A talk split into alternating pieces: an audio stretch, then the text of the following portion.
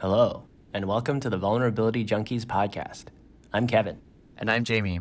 On this podcast, we talk about the scary, vulnerable parts of our personal and professional growth, our identities as second generation Asian Canadians, and talking about our feelings. Are you more motivated by warm, positive encouragement or having a drill sergeant yell at you? In today's episode, Kevin gives an update on his journey processing, integrating, and embodying more compassionate self talk and giving himself the space to have more fun in life. Let's get into it.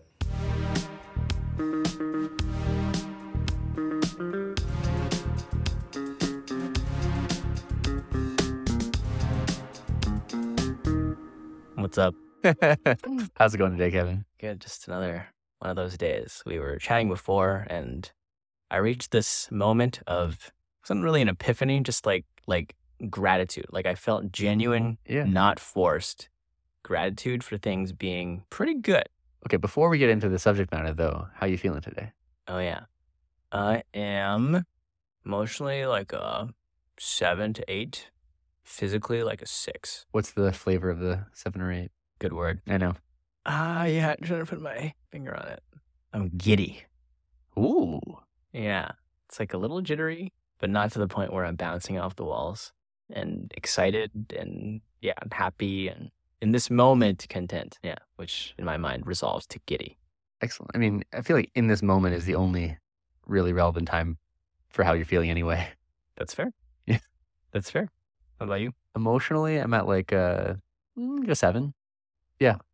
Definitely feeling grateful about the general benefits of emotional co regulation. Whenever I hang out with you, I always like calm down and just feel more at peace. It's very nice. And uh, physically, I'm at like a five. I think on the whole, I'm okay, but I'm a little sleepy and I have a headache, which in combination is not particularly fun, but it's also not actively distracting. So I'm just uh, looking forward to kind of slowly seeping into the conversation. Nice. Said some good words there. Peace, emotional regulation. Emotional co regulation. Oh, wow. Even better. All right, so let's get back to this epiphany of yours. What was coming up? So, to the topic of today. For the last five months or so, I think over several other episodes, I've talked about how my inner dialogue with myself, for the most part, is incredibly unkind mm. and pretty toxic and like emotionally abusive. And just, it's all kind of like come together as I've spent more time reflecting on this, talking about it in therapy, um, to this convergence point of wanting to be kinder to myself and getting to a place where I'm like s- seeing that I'm starting to internalize it and actually exhibit that. And one way that my therapist framed this process around like how you grow from therapy, which is this process of, well, first processing things that you're going through or traumas roughly, and then progressing towards this intermediary stage of integrating and then ultimately getting getting to a place where you can embody the learnings. So anyway, that's been top of mind. Yeah. Um, lately. Yeah, what I'm hearing is this like really intent to of becoming more kind to yourself, which uh, I mean, it's amazing to me. I think for most of the time that I've known you, not only did I think of you as someone that like fed off this kind of dark self, uh, this, this kind of dark self frustration energy or like feeling of inadequacy, but beyond feeding off of that, for most of the time I've known you, I had the sense that you almost wore that as a badge of pride. And the fact that you held it that way for so long makes it that much more inspiring to me that you've come to directly confront that that self-belief and start to recognize that even though this has been a core part of my identity for a long time, it's okay to change that and it's okay to confront some of these beliefs, even in recognizing like the to start to go through this journey of like first processing by by recognizing these patterns, then integrating by starting to think about what new patterns might look like. And then yeah, the the idea of eventually becoming default kind to yourself instead of attacking yourself or, or like putting yourself down or trying to motivate with with criticism is incredible. Like the, the the idea of trying to go through that sounds like a lot of work and super valuable, but especially I think this kind of work is, is especially hard to communicate how difficult it is. So wanted to affirm that like I have seen the way that you communicate to yourself change over time, at least the way you talk about communicating to yourself, uh, and want to recognize how much work that is. And I'm really glad you're doing it. Thanks, man.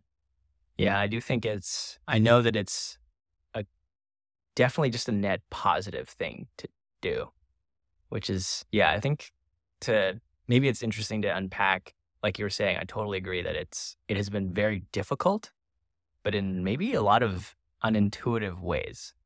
Because in Mm. theory, if you look at it on paper, it's like, okay, one way of going about the world is you yell at yourself all the time and you're miserable. And like, that's how you get your motivation. Or you could try to find joy and fun in the process and just have a much better time. And you look at that and you're like, yes, clearly that's better. We should just do that. And you're like, so why can't you just flip a switch? You know, it just Yeah. makes so much sense. If given the, once you're able to rationalize these two things, why would you ever choose the former?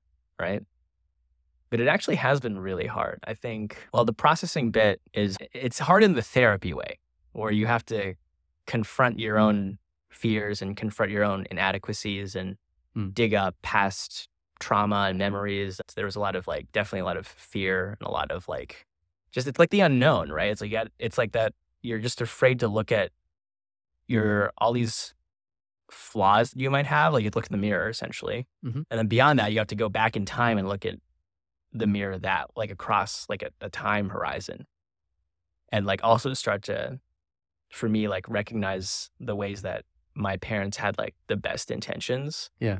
but like between how they were communicating it between how i was interpreting it it just kind of got twisted in a way Yeah. which for me the the most specific example around this case is that I guess my my parents were immigrants. Um, definitely things were hard growing up, and I think their bottom line was always just survival and Mhm. making sure that everyone was baseline okay and that there was always food on the table, things like that. And so their mindset was always just like you need to work really hard to like make sure that you're going to be okay and your future is secure. And so the focus, what I saw growing up was just they were working all the time. I think my dad first had me like start reading books about time management when I was like eight Whoa. or nine years old, things like that, right? And then like one key inflection point was at some point un- up until grade six or so, I would say I was like kind of a like a very mediocre slash borderline bad student in school. And at some point they decided, all right, it's time for this kid to like get his butt into shape. Hmm. So they sat me down and they they kind of had this coaching session with me where they like explained that, you know, this is it is it is possible for you to excel in school and get good grades. And we're gonna show you. And what they did was they sat me down and they coached me through this process. Like I remember that that year in seventh grade, we had this one really year long research project that was like a big part of our mark. Mhm. And they're like, we are going to crush this assignment. and then here's how you're going to do it. And they just like sat me down, drew up a huge timeline of how like like we marked down the key dates. We like, you know, did all like the the good student things, I guess. Like you like you plan backwards from the due dates. We like sat down and like broke out the the rubric and we're like, all right, what what, what would hundred percent be? And then we would like more sp- we would add we would add to the rubric essentially and be like, okay, this so based on this rubric, this is hundred percent. What would hundred ten percent look like? And then we wrote we made our own criteria that was more intense, and then we're like, we're gonna shoot for that. Wow. Um, yeah. And so it was like just this rigorous, very intense, like multiple drafts, multiple reviews. We're going to rigorously prepare and knock it out of the park. And I did. Um, and so that was kind of a, a key cementing moment for me. But that's like, that was interestingly enough, like I always thought of that as like a great, like eye opening moment of, oh, this is how you work hard. Mm. Um, but that was also kind of the seed that started this, this idea that like you need to set goals that are like you need to shoot for 110% in order to guarantee success. And also the the more I don't want to say sinister, but the more um the more interesting thought that got planted there is that like there was a formula that you can follow to essentially remove the possibility of failure. And one of the key components of this is that I got really used to that. the ability to like work, like the the coupling, the tight coupling of being able to work hard in this way, where you just push yourself to the max and beyond. It also means that you don't have to be afraid of the possibility of failure anymore.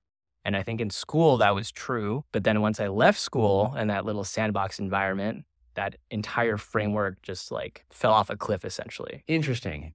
Yeah, there's a lot to tease apart in yeah.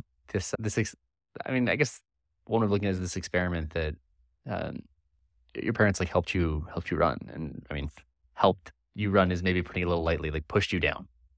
Pushed you down this this um this path.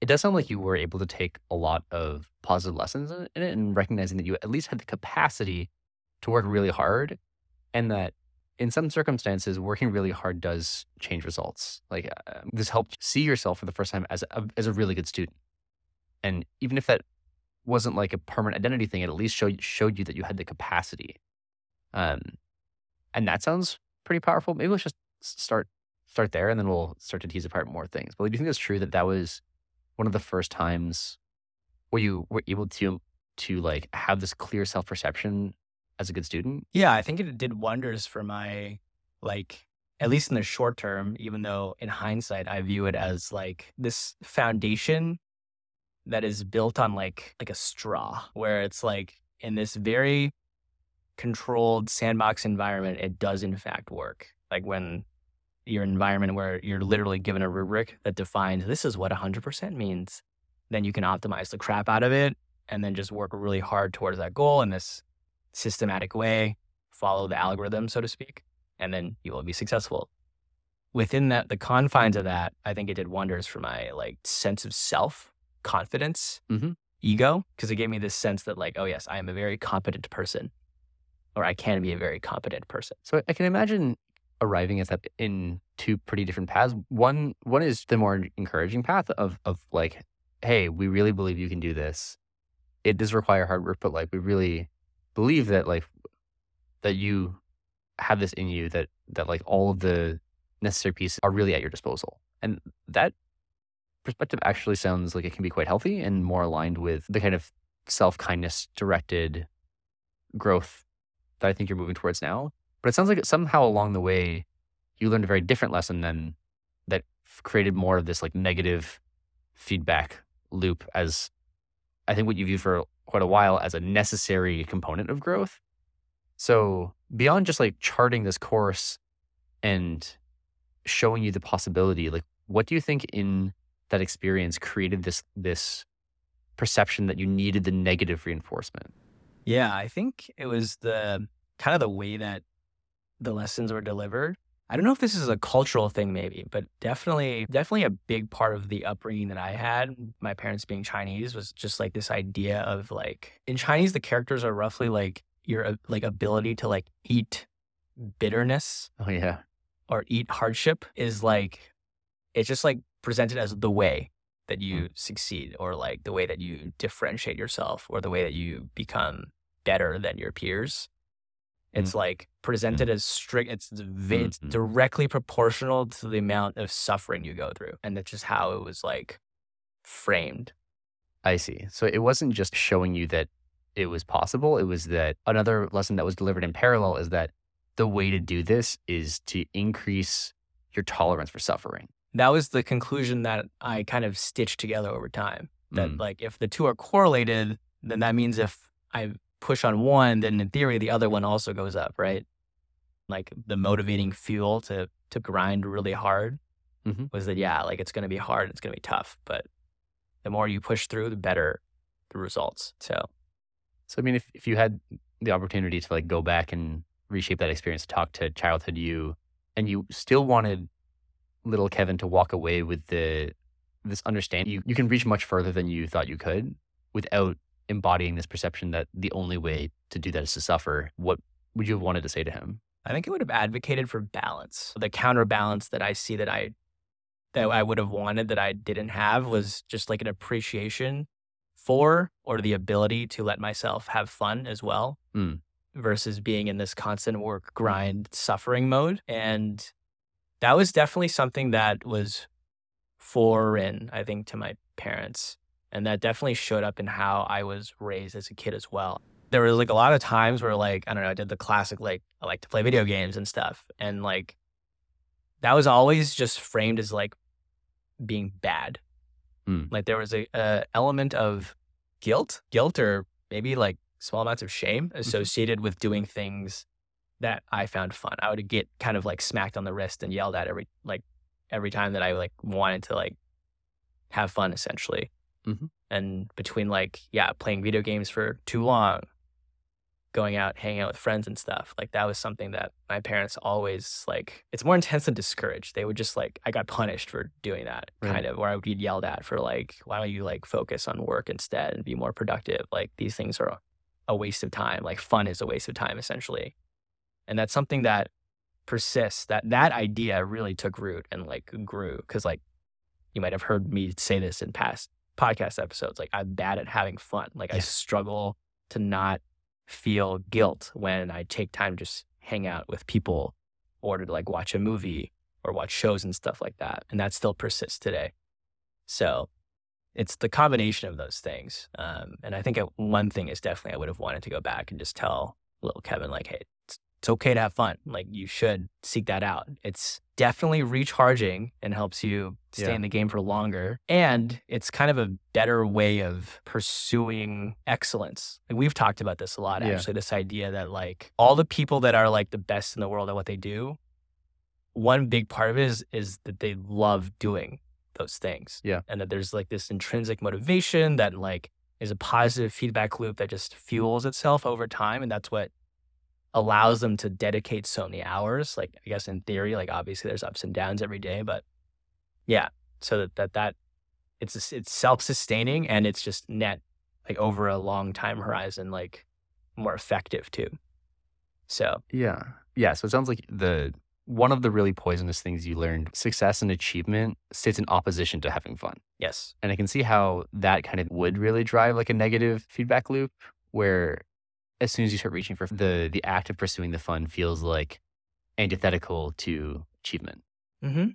Uh, and it sounds like that is something that you're trying to intentionally reshape. Yeah, exactly. I think finding the fun is a, in my mind, a big part of this new newer model, the new kinder happy model that I'm trying to to adopt, where you know we do things because they bring us joy, or like finding the joy in self actualization, watching myself grow, as opposed to being incredibly outcome driven and then like setting deadlines and like needing to push against those deadlines. Like one thing that I've been reflecting on also is that like all these things that I just described, like deadlines, pressure, etc., they're all kind of extrinsic things that only really need to be applied if you fundamentally don't trust yourself to do it in the first place, like intrinsically. And I realized that that's kind of what that was my parents' perception of me. They're like, by default, this kid just wants to go and chill and have fun and like mess around, basically. Mhm. And they're like, which is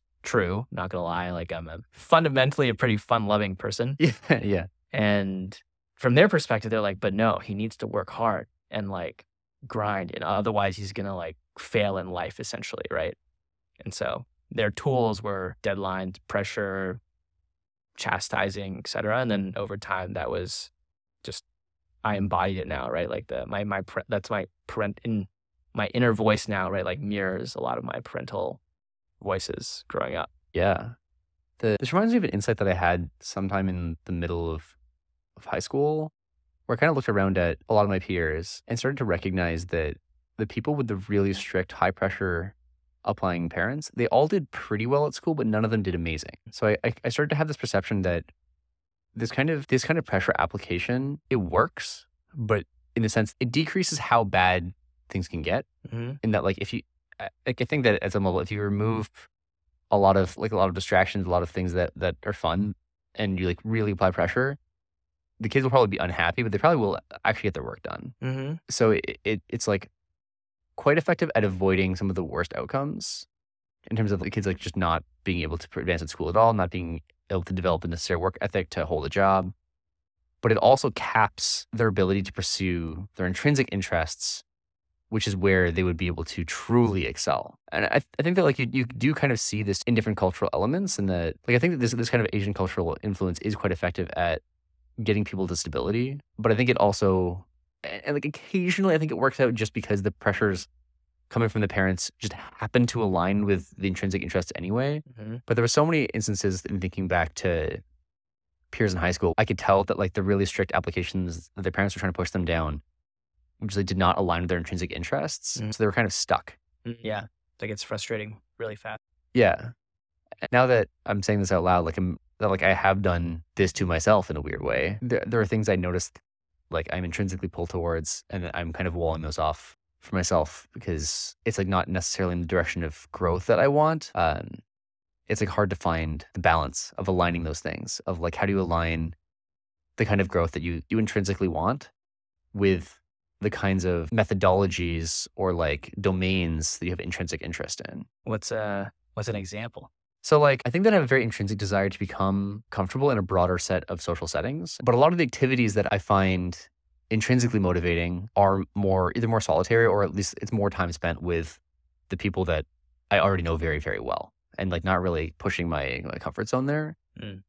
Um, and some of those things, it's not just like that they're easy. Like, I, I'm willing to do challenging things. Like, I have intrinsic motivation to, to, to have fun doing things that I find challenging, but I I'm having a hard time finding things that are fun and expand in this specific direction. So I think that like following intrinsic interest was really helpful to me up to a point where getting better at that thing like did noticeably continue to improve my quality of life.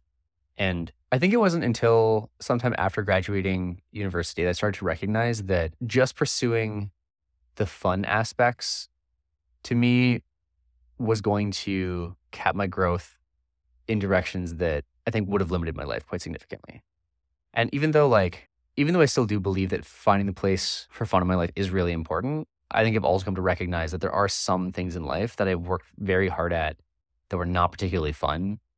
I'm very grateful that I did. So I'm trying to mm-hmm. find a way to reconcile those two beliefs, both having experienced the kind of growth that was like, I just did a thing that was fun for like six years and it worked out great and it was really good, with also the recognition of there are four or five things in my life that were extremely painful to get through and I'm very glad that I did them. So Yeah. I'm curious as as you've been reconciling both your own growth that was that was aided by the kind of parental guidance and starting now to figure out ways of, of re-guiding yourself or re-parenting yourself almost with this more fun direction, like how you have changed how you think about growth because of that. I think it all just really comes back to the balance where it's like too much of a good thing is bad. In the one hand, it's like if you only do the things that are fun and comfortable all the time, probably going to become like a potato. You're not going to do that much growing, right?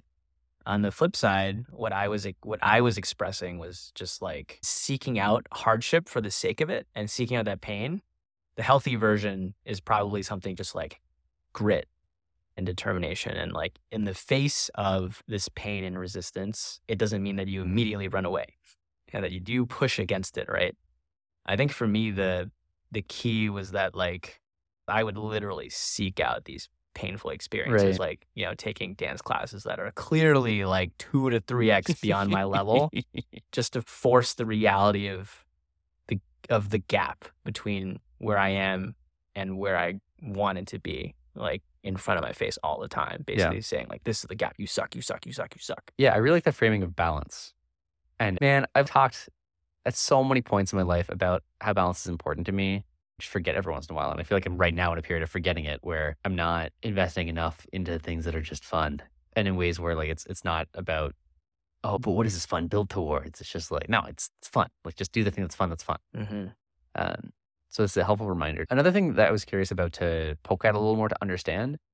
So, given that most of your life you've had this really strong motivational mechanism um, of negative reinforcement, and you're trying to move towards one of positive reinforcement, how did you motivate yourself to make that transition? Were you able to use positive reinforcement to make that transition? Because we talked about how that transition is a lot of work and it's hard. Yeah. So, like, what kind of motivation did you use to make the transition from one motivational fuel to the other? It's a good question. I think the way that I rationalized it was just that it's just so obvious to me, at least logically, that the my old existing way of doing things is just so bad, just like so suboptimal in so many ways. Yeah. But then it's Hmm.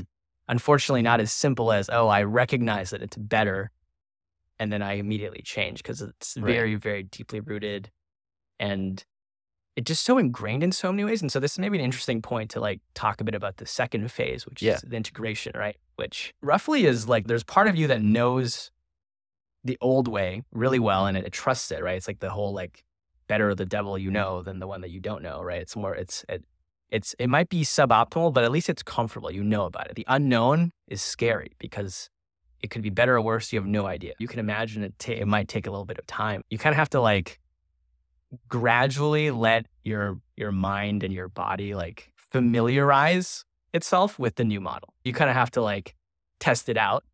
And in practice, the way that I've been experiencing is that I just kind of have these like existential crisis kind of moments where I'll I'll start leaning into trying to lean into some of these more healthier practices of giving myself encouragement and be patient with myself, giving myself time to just oh man, like maybe I was planning to like write a YouTube script for example, but today I'm just really really tired and I can't muster it up the focus or the strength to do it. Instead of yelling at myself, being like, "Wow, like why do you suck? Why can't you just do this thing?" Mm.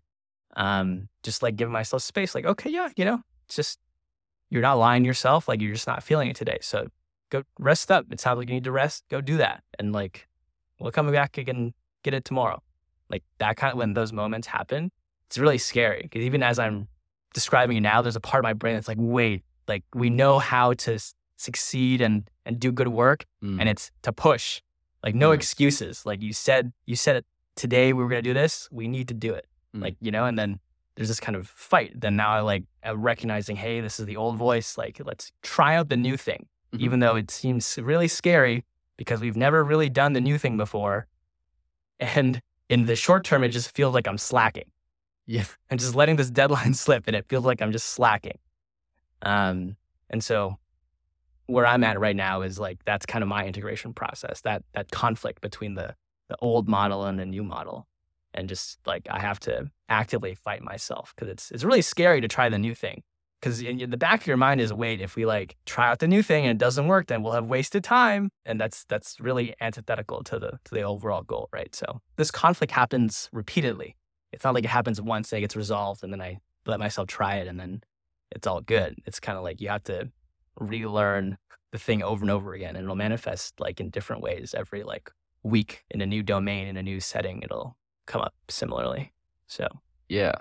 Well, yeah. This is very relatable. I think that the the phase you're talking about now, this integration step, recognizing the old way, it has problems, but still not fully accepting and fully, fully believing that the new method is better Mhm. is really scary.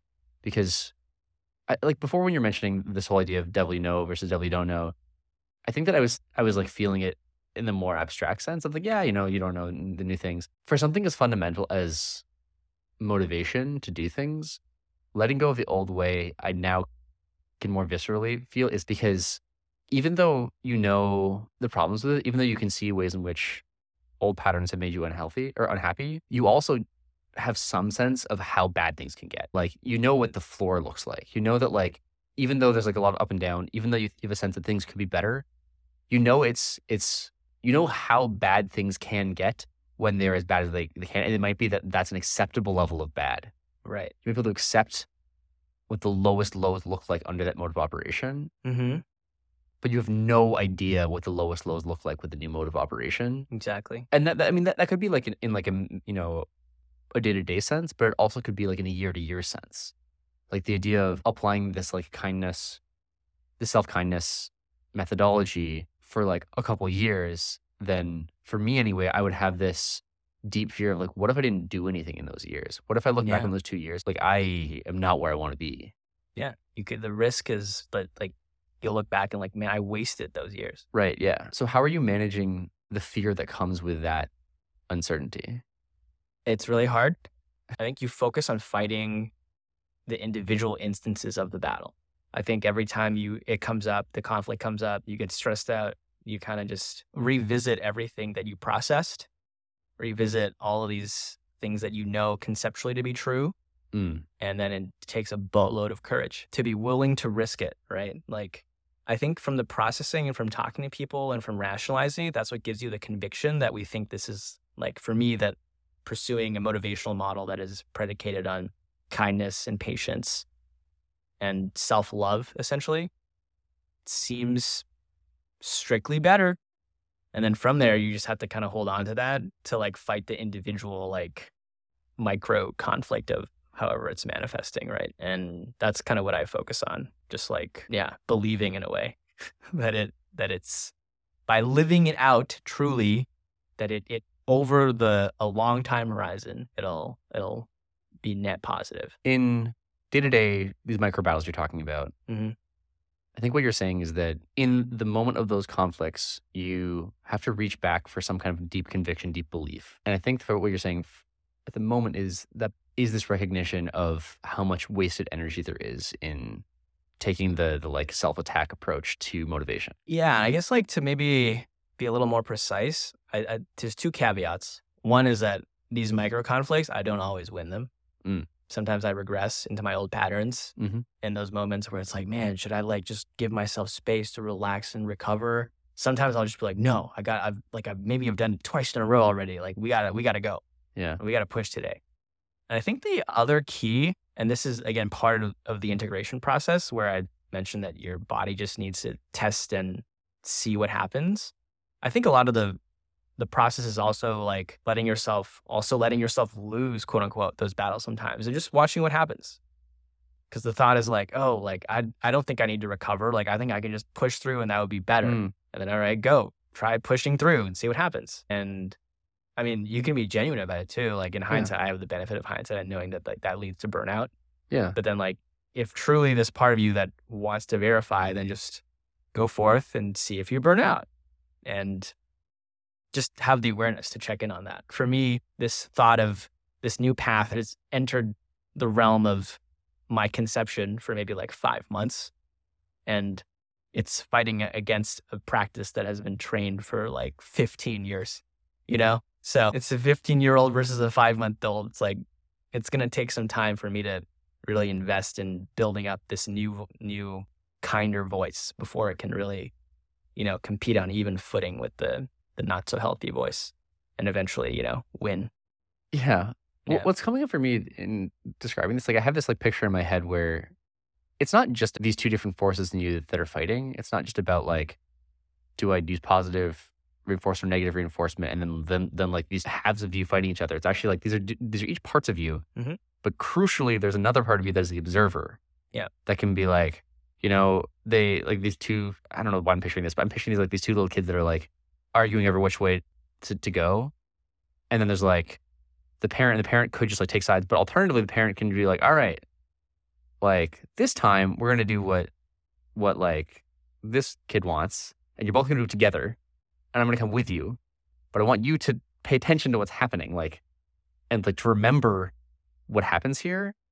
So i kind of like that model because it, it means that you can still have this kind of growth without like 100% compliance in either direction as long as you're able to retain clear memories and reflections on where those different paths led you. And then it's just about getting enough experience going down different paths to, to have an, to build actual conviction on like which tools are useful in, in different settings. Yeah. Which, yeah, I really like. And that, that definitely mimics my experiences in growing in a lot of different things. Trying to push for like 100% compliance in anything is usually recipe for, for burnout. And honestly, like internal resentment. Because if you if you like switch from one of these little kids being the leader to suddenly the other one being the leader, then like it's going to yield resentment, and it's it's just really hard to get your internal systems to suddenly do that. Whereas if you take like an approach of like, look, we're just going to experiment doing it this way like half the time, and then those each of those half times we do each direction, we're just going to like pay attention to what happens, and then when we're done that, we can decide like, okay, which one of those was actually better, which one of those is actually more fun on like a multi-month, multi-year time horizon. And so I think the, the key thing that I'm taking away here is the really important thing is you have to let yourself gather data. You have to do things at least enough to build up enough experience to draw upon when faced with novel situations.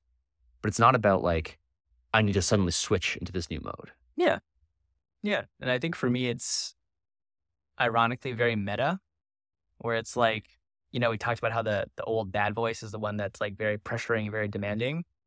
You can ironically also be very pressuring and very demanding of like I must be patient, I must be kind. Yeah, yeah, it is. It is. It is a funny thing to think about. Like forcing yourself to always be kind to yourself is just another another form of pressure. Exactly. Yeah, because really the the what you're aiming for is to like let your body learn Yeah. that there's a better way, and sometimes it involves like letting it like experiment with the the painful or the suboptimal path. Yeah, it's also helpful to for the other way, right? For you know a little bit of humility here. Um, it's also good to check your assumptions because you know you could have high conviction in the wrong thing, Yeah. and this process like also lets you show yourself when you're wrong. It's kind of neat. I look forward to hearing more about your reflections once you edge towards the embodiment stage because it sounds like right now you're kind of in the thick of the integration. Yeah, for sure. There's like so many conflicts that that are coming up. Um, when you know it's Friday night and you have the option of working harder or going to hang out with like friends, there's definitely a part, strong voice in my head that's like, man, normal people they would be hanging out, but if you cannot do what normal people do and hang out and instead work harder, that's what'll make you excel.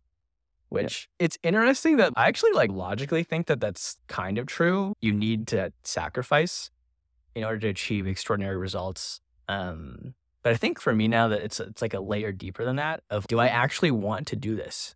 do I feel motivated in the moment to uh, work a little harder today on my YouTube channel or Yeah. on editing a podcast? Or is part of me really screaming out for, hey, I'm like burnt out, I need to like go recharge? That's the kind of the state of my integration where like I have, I can have those moments with myself now. I also used to not trust myself to, I used to not trust the answers that I gave to myself because I was like, what if I'm lying to myself? Mm. what if I'm just like telling myself, oh yeah, like I'm tired so that like I can go hang out with um with friends and like it's a cop out. That's Yeah. also something that was like ingrained into me from my parents actually. Because Mm. again, they never trusted that I would actually sit down and work hard of my own accord. And they were always asking, like, are you tired right now? Or are you just like running away from doing work? Because yeah, I had that as a kid where I was like, man, I'm really tired. I don't want to do work right now. I'm really tired. I want to take a nap yeah, and they would question that, right? And that's like I'm making that connection right now, actually. That like that's also where it comes from. So yeah, yeah. I mean, I think for me, when I'm in a level headset, that I think that's I'll I'll do the thing where like I just try doing it for five minutes, and then if the answer is actually I'm really tired and I'm or I'm burnt out, then after the five minutes of actually doing it, I will still have the same answer.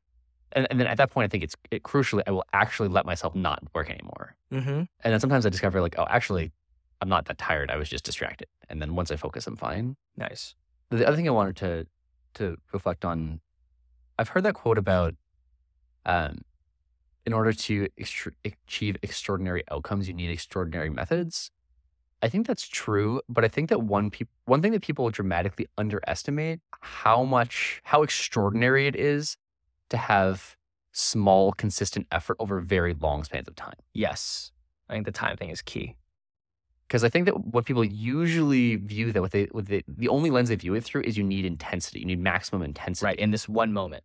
Right. Like, in order for you to be extraordinary, you need to to to work out for this three months, like twelve hours a day. Right. But the reality is, if you do like an hour, like an hour three times a week for for like five years, that's that can also yield extraordinary results because it is it is legitimately extraordinary because most people quit. Yeah. So sometimes all it means to be extraordinary is to not quit and mm-hmm. do intentional practice. I like that. And the combination of not quitting and intentional practice can yield really impressive outcomes. Kind of frustrating because usually those impressive outcomes don't come until five or six years down the road. Maybe that's why the patience thing works out. Yeah. As long as you're patient with yourself, give yourself space. It also gives you the room to keep going. And then I think I like that a lot actually. Yeah. I mean, I don't want to, when I said over a long period of time, intentional practice, I do think that both ingredients are really important. Mhm. And I think people misunderstand both of these things. I think, like, on the one side, people are like, I have to do like the most intense training program as possible, which I don't think is guided from a healthy place. And I don't think it's the only way of achieving results. On the other side, people be like, oh, I should to like do the normal, the normal thing Mm. um, and just like go about my, my regular day without having to think about it too hard. I think that's also wrong hmm because I think without the intentional reflection and like this is the intentional intentional practice, you also don't really grow. Like I, th- I think, for instance, like doing an, an hour badminton training like three times a week for a couple years, you'll get really really good if you're doing training.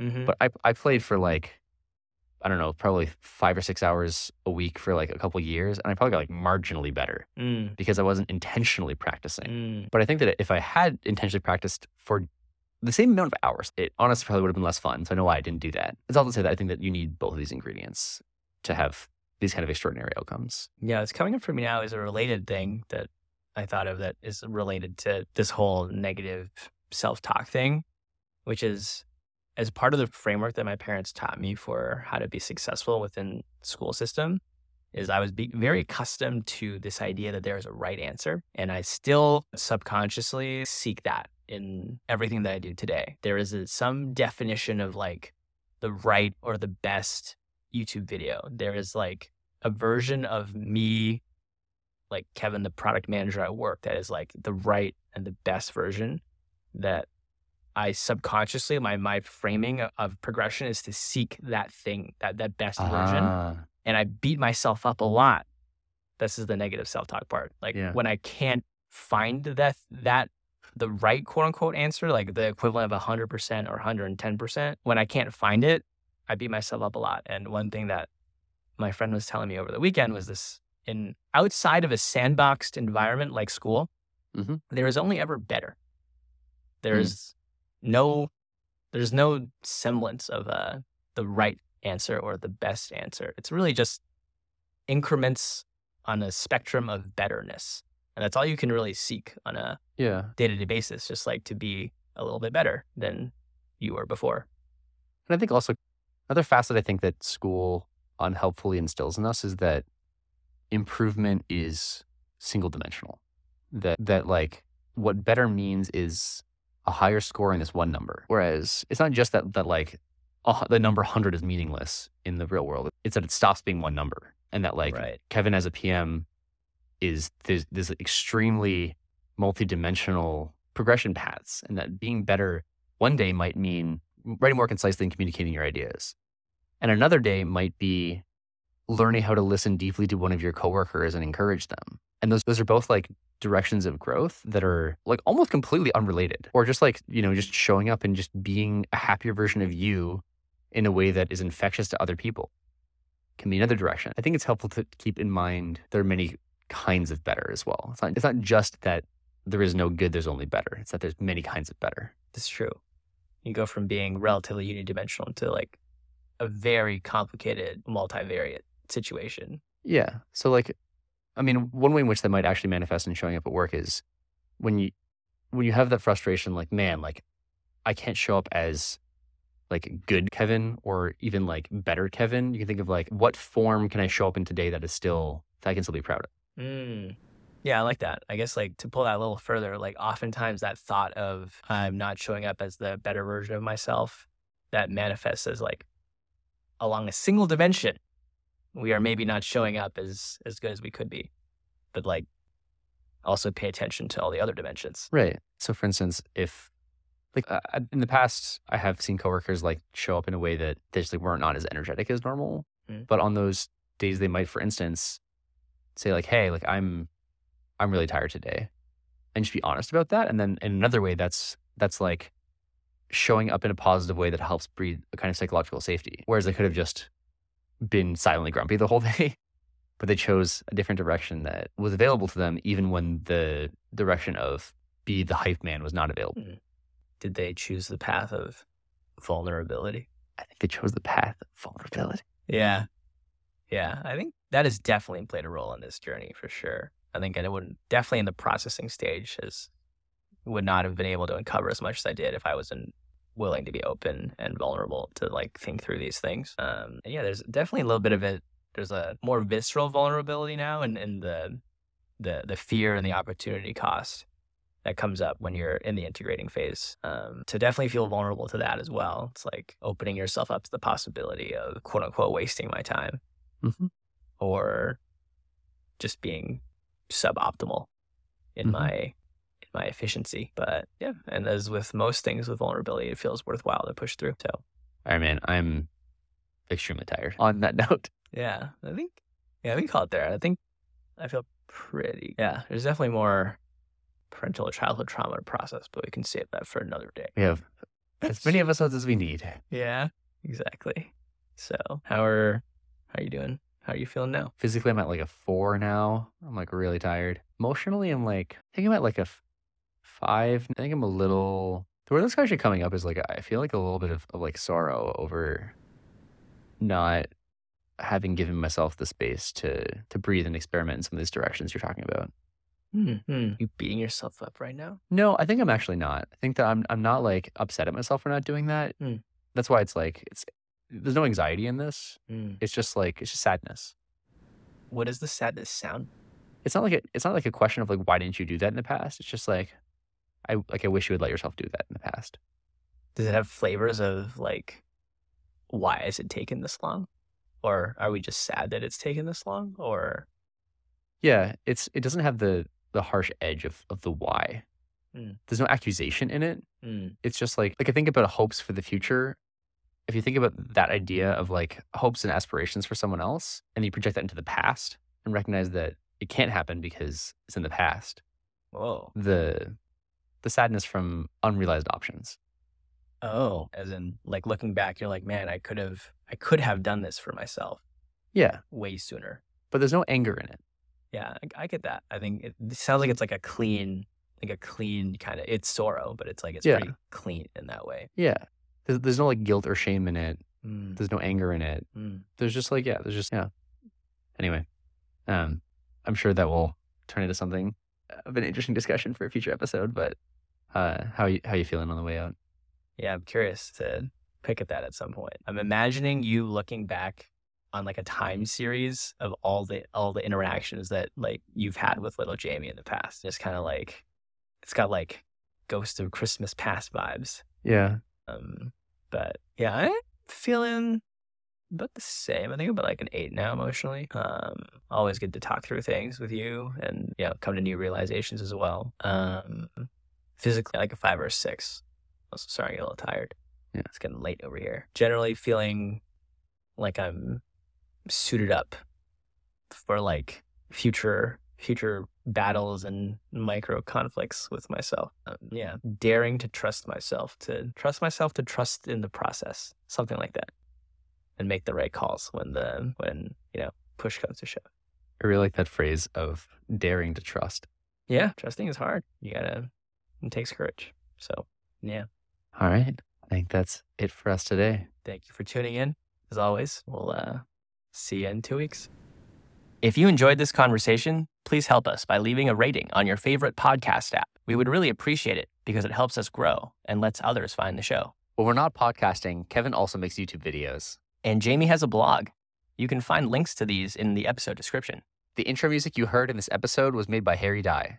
Thanks for listening. We'll see you in two weeks.